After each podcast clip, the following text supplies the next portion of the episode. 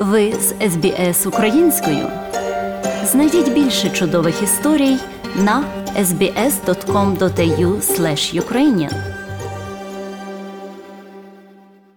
Федеральні вибори відбуваються за преференційною системою голосування.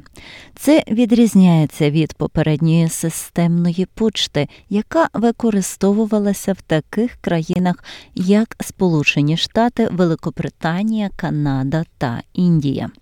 Процес преференційного голосування вимагає від виборців вказати свої переваги кандидатам у своїх виборчих бюлетенях, пояснює Єван Екінсміт з австралійської виборчої комісії. Yeah, when you come to a polling place, you get two ballot papers. Коли ви прийдете на виборчу дільницю, ви отримаєте два бюлетні: один маленький зелений, і це для палати представників, а інший, ймовірно, залежить від того, де ви знаходитесь. Але це білий бюлетень для голосування в Сенат. Отже, ви голосуєте. За свого місцевого члена палати представників і сенаторів, які представляють ваш штат або територію. На зеленому бюлетні для голосування у вас є номери всіх квадратів від вашого найулюбленішого кандидата до вашого найменш улюбленого кандидата. На федеральних виборах в Австралії виборці заповнюють два бюлетні: один для палати представників, інший для сенату. У палаті представників для кожного конкурсу обирається один представник, а в сенаті обирається кілька представників.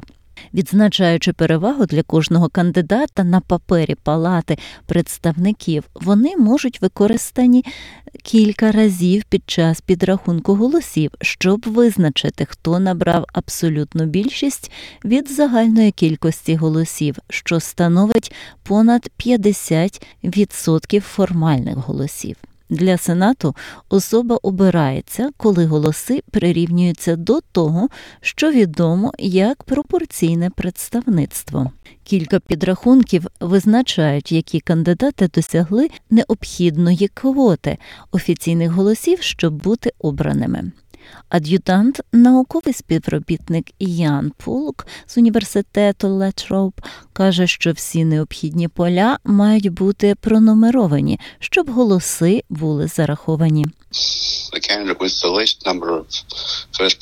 Кандидат з найменшою кількістю перших уподобань виключається під час першого підрахунку, а його другі переваги потім розподіляються між кандидатами. І цей процес триває до тих пір, поки хтось не набере більше 50% голосів, а потім вони перемагають.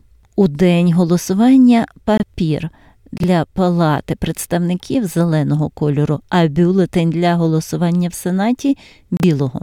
Преференційна система стає очевидною, коли голоси передаються між позначеними перевагами.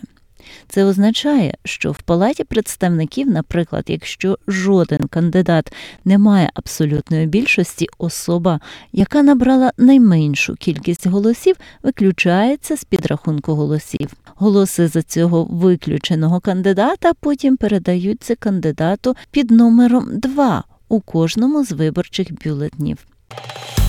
Подобається? Поділитися, прокоментуйте.